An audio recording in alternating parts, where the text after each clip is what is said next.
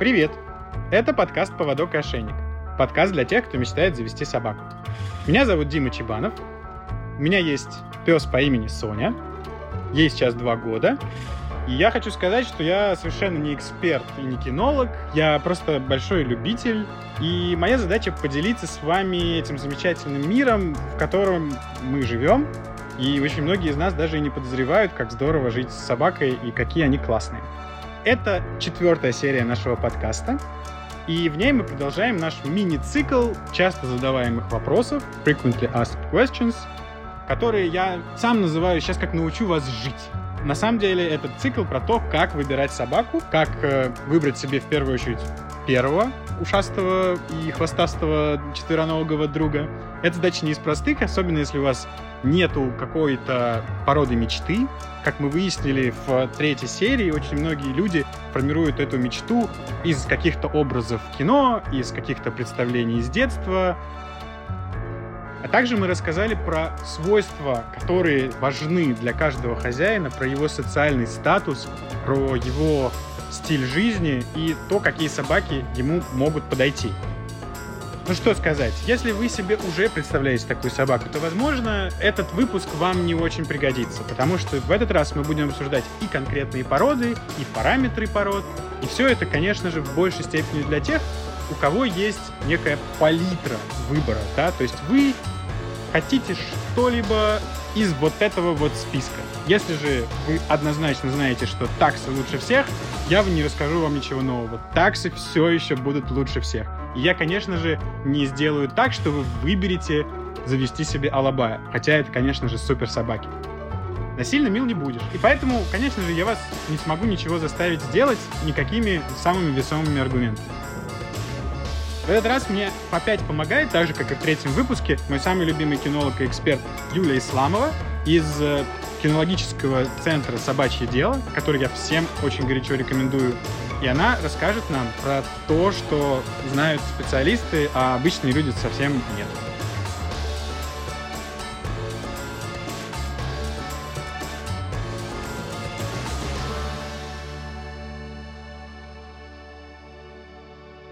Дисклеймер.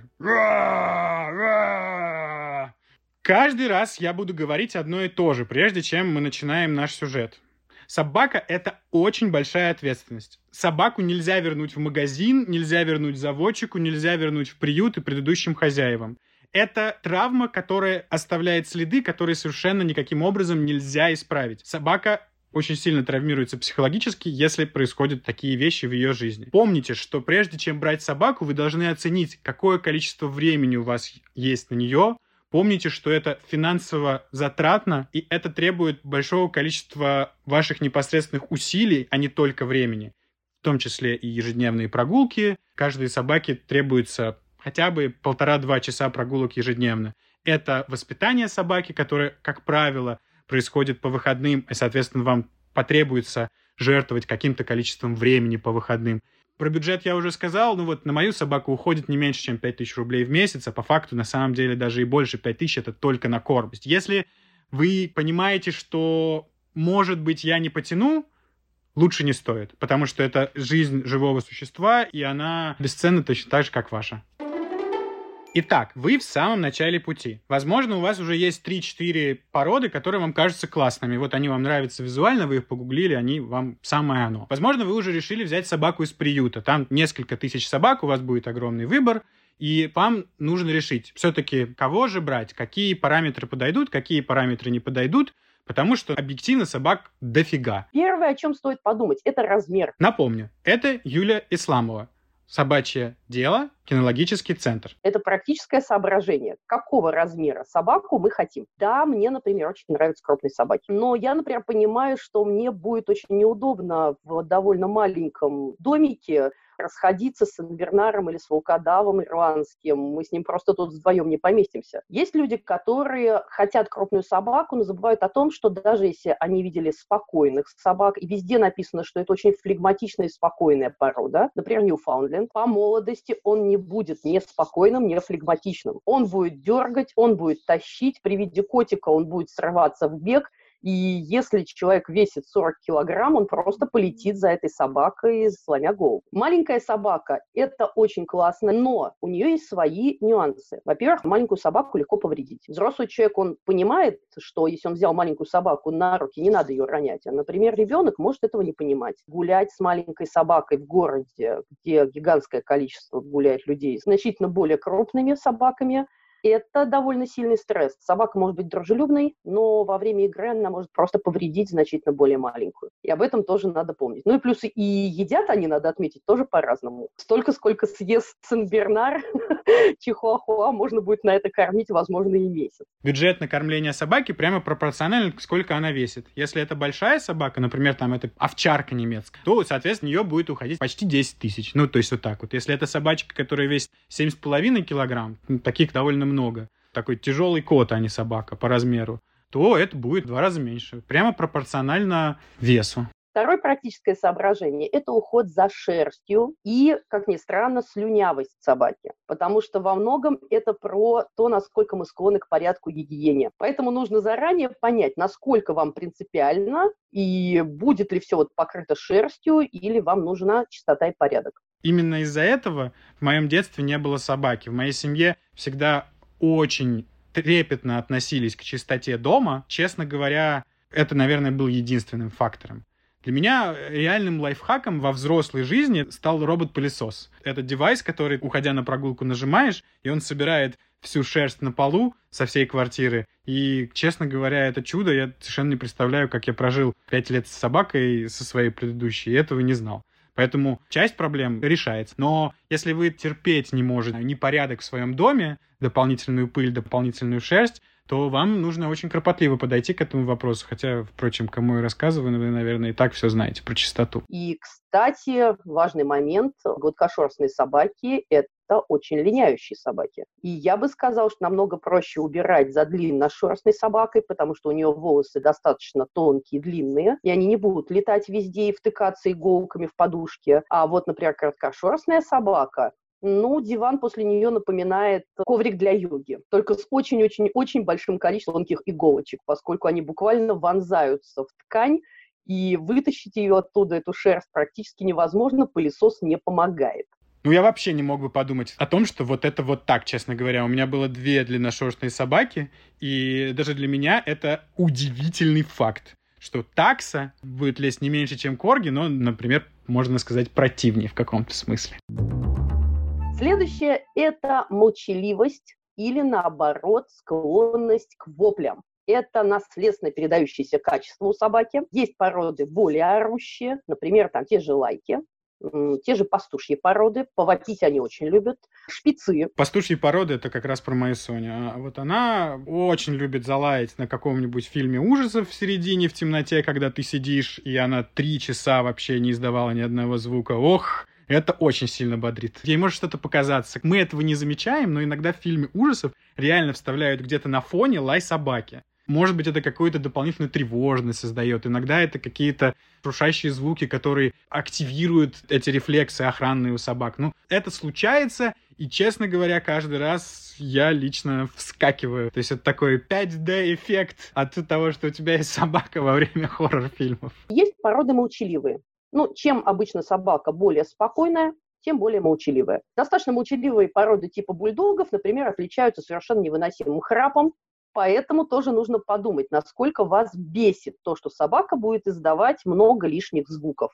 Потому что приучить ее по большей части молчать можно, но все равно, как только она будет радоваться, например, она начнет что-либо вам говорить. Следующая очень важная, с моей точки зрения, штука – это серьезная собака такая самостоятельная, серьезная, склонная к защите хозяина или его имущества, себе на уме, самостоятельная очень. Либо это собака-ребенок такой, клон, инфантильная, веселая, игривая, добродушная. Человек, который заводит лабрадора, он должен понимать, что эта собака не будет его охранять. Даже если его будут убивать, эта собака будет радостно бегать вокруг с мячиком в зубах и спрашивать, ребята, чем вы таким веселым занимаетесь и как к вам присоединиться. Я постоянно внутренне представляю себе эту ужасную картину, что меня ночью убивают в парке, а моя собака дружится с моим обидчиком. Потому что, несмотря на то, что она любит полаять на людей издалека, как только они начинают быть совсем близко, и всегда кажется, что это друзья. То есть вот 5 метров — это еще могут быть совершеннейшие враги, а 1 метр — это вот прям ура, ура, у нас друзья пришли и так далее. И, честно говоря, это вот то, про что говорит Юля, имеет значение по-настоящему. Будет ли она вас охранять, или она будет прикалываться и радоваться всем-всем-всем? Имейте в виду, большая разница между собаками. Если человек заводит немецкую овчарку, Малинуа или Алабая, он должен понимать, что эта собака может решить его защищать тогда, когда защищать не нужно. И к этому нужно быть готовым. Что может не пустить, например, врача в дом, или, например, попытаться напасть на безобидную бабушку, потому что она громко стучит палочкой где-то у вас за спиной. Судя по моему скромному опыту, у собак вообще крайне разное впечатление о том, что представляет угрозу, а что, скажем, является ее другом и другом вот тебя и ее хозяина. Моя, например, ненавидит пластмассовых коров, расставленных возле ресторанов Муму, и вообще это главная угроза для жизни полностью ненавидим их просто максимально. И последнее – это послушность или своенравность. Для людей, особенно начинающих, которые еще ни разу не сталкивались с тем, что такое воспитывать собаку, это важный параметр. Есть породы и собаки более послушные, более склонные терпеть и прощать нам наши ошибки, а есть породы, которые просто категорически не готовы нам что-то прощать. Например, породы, которые называются примитивными или аборигенными. Те же бассинджи, те же тайские риджбеки, чау-чау, шарпея, лабаи, кавказские овчарки. Породы, которые изначально не были заточены на то, чтобы активно взаимодействовать с человеком. Юля перечисляла сейчас породы от небольших до побольше. С любой из них можно ужиться. Вопрос, с кем из них вам придется стать профессиональным кинологом, а с кем, может быть, и нет. С некоторыми породистыми собаками сложнее, чем с дворняжками. Есть дворняжки, которые получили какие-то серьезные травмы по жизни. С такими может быть сложно. Но если ты берешь породистую собаку, которая выводилась с помощью селекции, направлена на какую-то профессиональную или какую-то иную деятельность, то эта порода требует какого-то с ней специального обращения. Если ты совершенно обычный человек, который завел красивую собачку, потому что она тебе нравится, потому что ты увидел не знаю, ее в кино, в каком-нибудь японском или так далее, то это обязует тебя стать этим профессионалом, да, там, с ездовыми собаки-наездником, с пастушьями пастухом, с охотничьим, может быть, охотником, или у тебя должна быть какая-то замена тому, что собака делает. И, соответственно, эта квалификация — это не термоядерная физика, но это требует времени, требует усилий. Соответственно, если ты их не вкладываешь, то ты страдаешь из-за того, что твоя собака фрустрированная, и она как бы шкодит все время, и тебе неспокойно, и вообще такой союз как бы не стабильный. А с дворняжками, если у них не было какой-то плохой истории, возможно, проще. Ну, точно так же, как проще с какими-нибудь э, универсальными породами, которые перечисляет Юля в том числе в этом выпуске. На примере своего Border Collie многие называют эту собаку одной из самых умных в мире. И на примере собаки, с которой я жил раньше, это метис, то есть по-русски дворняжка, которую звали Шанти, совершенно замечательная и так далее. То есть, может быть, Соня и умнее в чем-то, но жить мне было проще действительно с Шанти, потому что вот весь тот ум, весь тот потенциал и интеллект, который есть у вот такой вот развитой собаки, он э, требует от хозяина сильно больше времени, сильно больше вовлеченности и квалификации. Если у вас дворняжка метис, то вам проще, да, вы тоже можете посвятить все это время, но у вас есть выбор. И это очень важно. Если вы знаете о том, что будет такая необходимость, то да, окей, вы это принимаете. Если на вас с бухты-барахты упала, можно так сказать, с неба порода, с которой нужно дофига времени заниматься, ну уж пеняйте на себя, мы вас предупредили. Породы, которые изначально не были заточены на то, чтобы активно взаимодействовать с человеком. Для их работы или для той стороны, где они выводились, это не было нужно. Например, Акиту Ину и Сибаину, при том, что они сейчас очень популярные, и порода очень красивые, очень красивые, очень классные собаки, их нежно люблю. Это собаки, которые терпеть не могут лишних прикосновений, неожиданных объятий, не готовы терпеть какое-либо насилие над собой. И это порода, с которой надо научиться договариваться. Начинающему владельцу с ними обычно очень тяжело. Вот именно для таких случаев, чтобы их было поменьше, я задумал серию про ответственное заведение собак. Вот серьезные собаки, да, вот те, которые нам очень нравятся из фильмов и из кино, да, они как арабские скакуны, итальянские машины, но собака собаки рознь. И очень сильно они отличаются по внутреннему миру, по тому, для чего они были выведены, как себя будут вести, какие с ними могут быть проблемы. Имейте это в виду. Конечно, проще сказать, какие породы не подходят, потому что тех, которых подходят, их очень много. Их очень-очень-очень много, на любой вкус и цвет. Ну, например, если меня спрашивают какую-нибудь некрупную собачку, но чтобы не сильно дорочливая, не слишком лающая, не особо линяющая, не верещащая, которая при этом будет с удовольствием гулять, играть с детьми и будет достаточно терпима к тому, что люди будут совершать ошибки, я очень часто советую цверкшнауцера. Ага, да, ну просто идеал вообще вообще? Собака не крупная, при этом достаточно не карликовая, то есть она не повредится от того, что она спрыгнет, например, со стола на пол. Но, с другой стороны, вряд ли она полезет на стол. Собака, несмотря на размер, достаточно спокойная. Два раза в год посещаем грумера, и никакой лишней шерсти, никаких слюней, никаких проблем больше у нас нету. Шикарная совершенно собака. Очень послушная, кстати, очень обучаемая. Ну да, супер пес. А вот почему я, например, такую никогда не заведу, так это борода и трубчатая шерсть. Вот вообще не мой вариант, несмотря на все плюсы. Но вот у меня ровно такой антиобраз есть, потому что у меня в детстве у каких-то друзей была такая собака, и она мне просто не нравилась. И вот вообще визуально совершенно не моя. Я до сих пор ассоциирую, что эта собака пахнет сигаретами. Хотя, конечно же, не все эти собаки пахнут сигаретами, но у тех моих друзей папа курил. И вот она до сих пор для меня пахнет сигаретами. Есть люди, которым не нравятся лысые собаки, есть люди, которым не нравятся мохнатые собаки. Людям может нравиться стоячие уши, висячие уши, крупность, маленький размер. И угадать под человека, какую породу ему посоветовать, обычно невозможно. И поэтому я обычно прошу людей составить список из пород, которые нравятся внешне. Вот те, которые вот порода мечта. И дальше я уже говорю, это точно нет, поэтому. Вот это поэтому тоже нет. Вот это тоже нет, а вот про это подумайте, и я бы тогда предложила, раз вам нравится этот типаж, еще вот такой вариант и такой вариант. Иметь человека, с которым ты можешь посоветоваться на этапе заведения и выбора собаки реально мега полезно. Честно говоря, полезнее иметь еще несколько, потому что, опять же, это вопрос такой достаточно сильно связанный с вкусом, и мнения здесь разнятся. А еще я бы посоветовал вам погуглить на картах собачьей площадки вокруг. Вам все равно, если вы заведете собаку, придется узнать, где с ней гулять, где ее можно выпустить безопасно, без поводка побегать. Сходить на эти собачьи площадки, посмотреть на живых представителей, попробовать с ними повзаимодействовать и вплоть до тактильно, эмоционально поговорить с хозяевами об их проблемах. И это, честно говоря, даст вам очень много информации. Не поленитесь. Я вот поленился в свое время и очень много упустил. То есть выбор оказался все еще удачным, но я был бы рад быть готовым больше. Очень не советую брать реактивных собаки, которые используются в армии и в серьезной спортивной дрессировке. Это малинуа, это немецкие овчарки рабочего типа, это, естественно, бордер-колли, хотя их сейчас везде, где только можно, пихают, и казалось бы, боже, такая умная порода. Эта умная порода сведет вас с ума.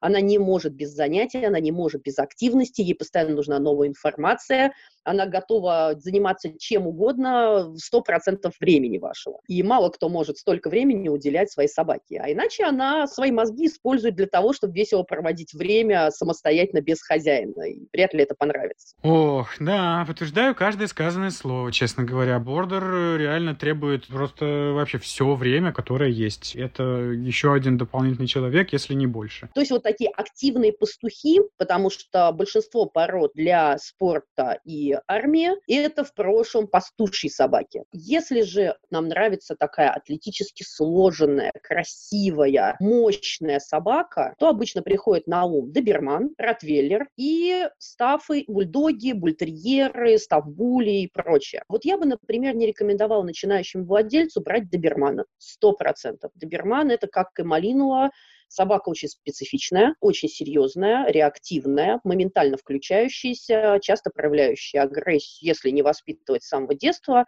не то чтобы часто к хозяевам, но вот там пролетевший листик или махнувший рукой человек, цапнуть зубами, да, за милое дело. Уж очень они быстрые. Так, ну вот пошли советы, которые, мне кажется, достаточно очевидными. Если вы э, заводите первую собаку и заводите добермана, у меня к вам очень большие серьезные вопросы. С такой породой надо понимать, что делать, И вот те, кто понимают, у них прямо шелковые, шелковые доберманы, а все остальные что-то поторопились, мне кажется. Я не рекомендую брать того же Ротвейлера начинающим людям. Порода мало того, что достаточно активная по молодости, достаточно серьезная и не особо терпимая к ошибкам. Но, например, если рассмотреть вариант Ставбуля, это английский стаффордширский бультерьер. Ну да, тоже очевидно не самый легкий путь для начинающих. Ну, конечно, иногда сердцу не прикажешь, и если вы готовы вкладываться, то вы справитесь. Но вот э, часто, да, так действительно очень специфичный, на мой взгляд, внешний вид привлекает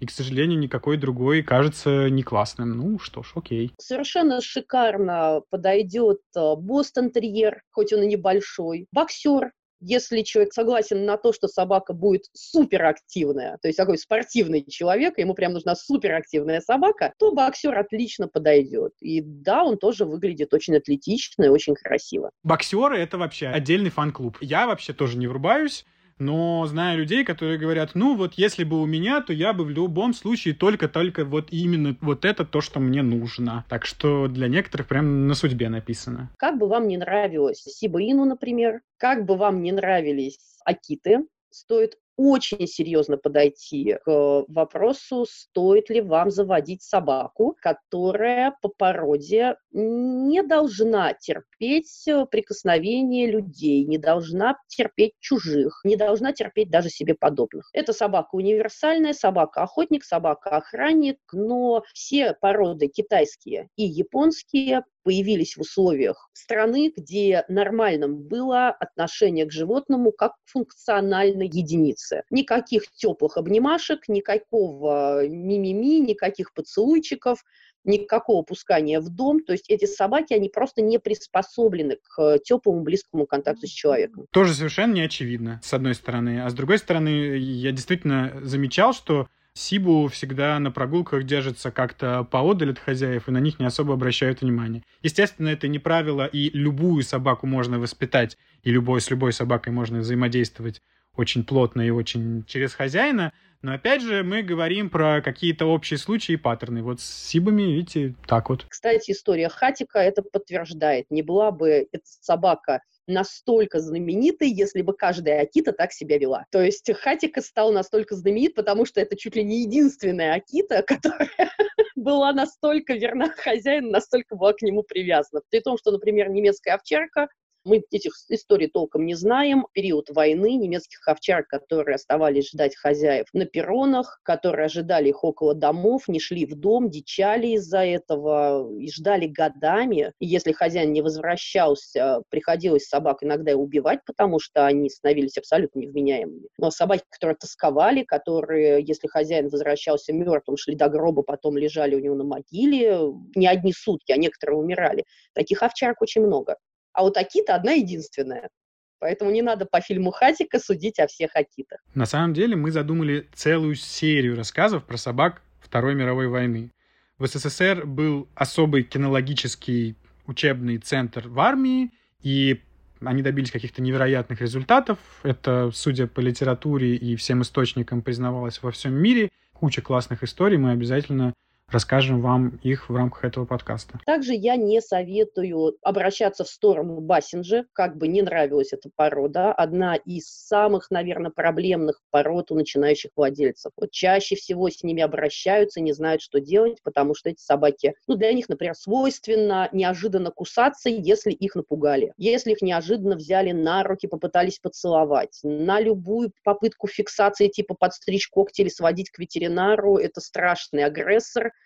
который отжирает все, а потом еще всем не доверяет, включая собственных хозяев. Да, да, слыхал от знакомых хозяев Бассенджи, что такое бывает. Соник у меня вот не начинает кусаться, когда пугается, но может долго лаять и вообще совершенно никак не заткнуться. А еще всегда связывает то место, где ее испугали, с тем, что надо быть настороже, и даже если там есть кто-нибудь другой вообще совершенно не страшный, тоже надо на него на всякий случай полаять, потому что место это вот как-то тоже становится страшным. И, конечно же, серьезные охранные породы, кавказские овчарки, алабаи, южнорусские овчарки, маремы, абрукские овчарки и тому подобное, тоже с большой осторожностью. Конечно, если вы живете в доме и хочется собаку, которая будет охранять дом, то вам в любом случае придется рассматривать одну из этих пород. Но в этом случае я обычно рекомендую завести девочку, суку, алабая, то есть среднеазиатской овчарки. Во-первых, потому что с девчонками немножечко попроще. Во-вторых, алабаи из всех этих пород одни из самых спокойных и тормозных. И поэтому с ними проще наладить взаимодействие. Для тех, кто не знает, у Юлии Исламовой из э, кинологического центра «Собачье дело», которую мы слушали как раз Алабай, так что она знает, о чем говорит.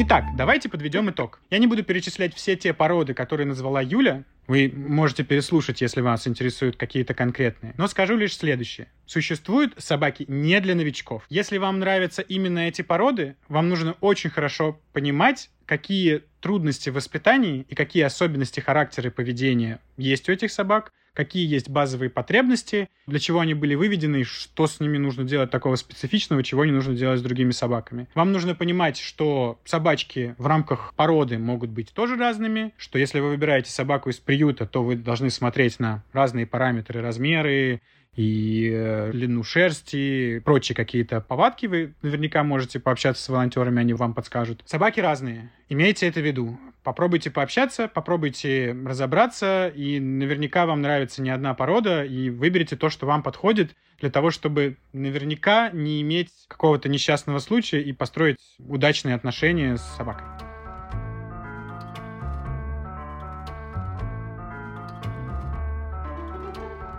Это был четвертый выпуск подкаста «Поводок и ошейник». И я прошу вас не переставать подписываться на наш подкаст, если вы не очень любите советы, потому что это наша мини-серия, отвечающая на такие очевидные вопросы. Также мы будем рассказывать разные истории, просто весело и интересно послушать. Следите за обновлениями, пишите отзывы, мне очень интересно, что вы думаете, возможно, какие-то советы или пожелания. Это можно сделать в Apple подкастах или в приложении подкастов у Google. В следующей серии мы закончим наш мини-цикл Frequently Asked Questions вопросом, какой пол выбрать именно вам, кого взять, мальчика или девочку, кобеля или суп. Над подкастом работали продюсер и редактор Марина Иванова, обложка Виолетта Постнова, фотография Наталья Покровская, шрифт Таня Данилова. Меня зовут Дима Чебанов. Всех вас обнимаю, пока.